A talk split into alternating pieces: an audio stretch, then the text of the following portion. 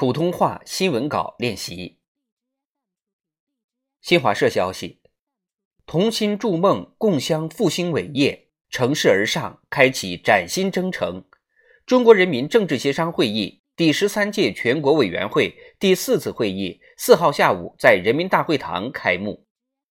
两千一百多名全国政协委员将紧紧围绕中共中央决策部署，聚焦“十四五”规划纲要制定和实施。扎实履职尽责，积极建言资政，广泛凝聚共识，汇聚起夺取全面建设社会主义现代化国家新胜利的智慧和力量。全国政协主席汪洋、全国政协副主席张庆黎、刘奇葆、帕巴拉格列朗杰、董建华、万钢、何厚华、卢展功、王政委、马彪。陈晓光、梁振英、夏宝龙、杨传堂、李斌、巴特尔、汪永清、何立峰、苏辉、郑建邦、辜胜祖、刘新成、何为、邵宏、高云龙在主席台前排就坐。党和国家领导人习近平、李克强、栗战书、王沪宁、赵乐际、韩正、王岐山等在主席台就坐，祝贺大会召开。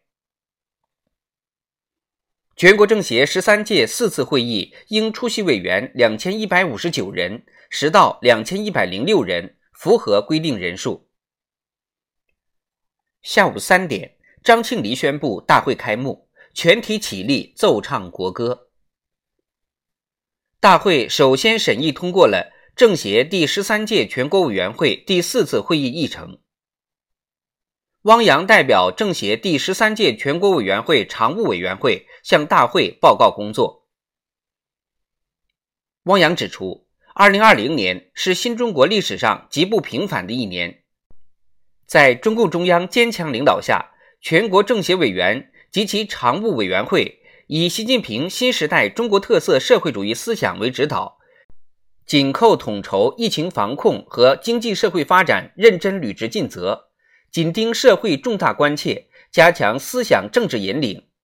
紧抓专门协商机构制度建设，增强工作效能，为实现“十三五”目标做出了积极贡献。专门协商机构建设展现新风貌，服务中心任务取得新成绩。广大政协委员在特殊年份书写了特殊的委员作业。汪洋从五个方面总结了过去一年全国政协的工作。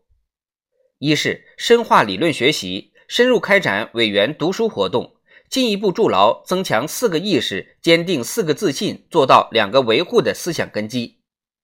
二是深入协商履职，有效运用各种协商形式，发挥网络议政优势，确保在疫情防控常态化条件下履行活动不松不乱不断；三是继续完善委员讲堂、重大专项工作委员宣讲团。谈心谈话等载体平台，健全从党内到党外、从委员到界别群众的凝聚共识工作格局，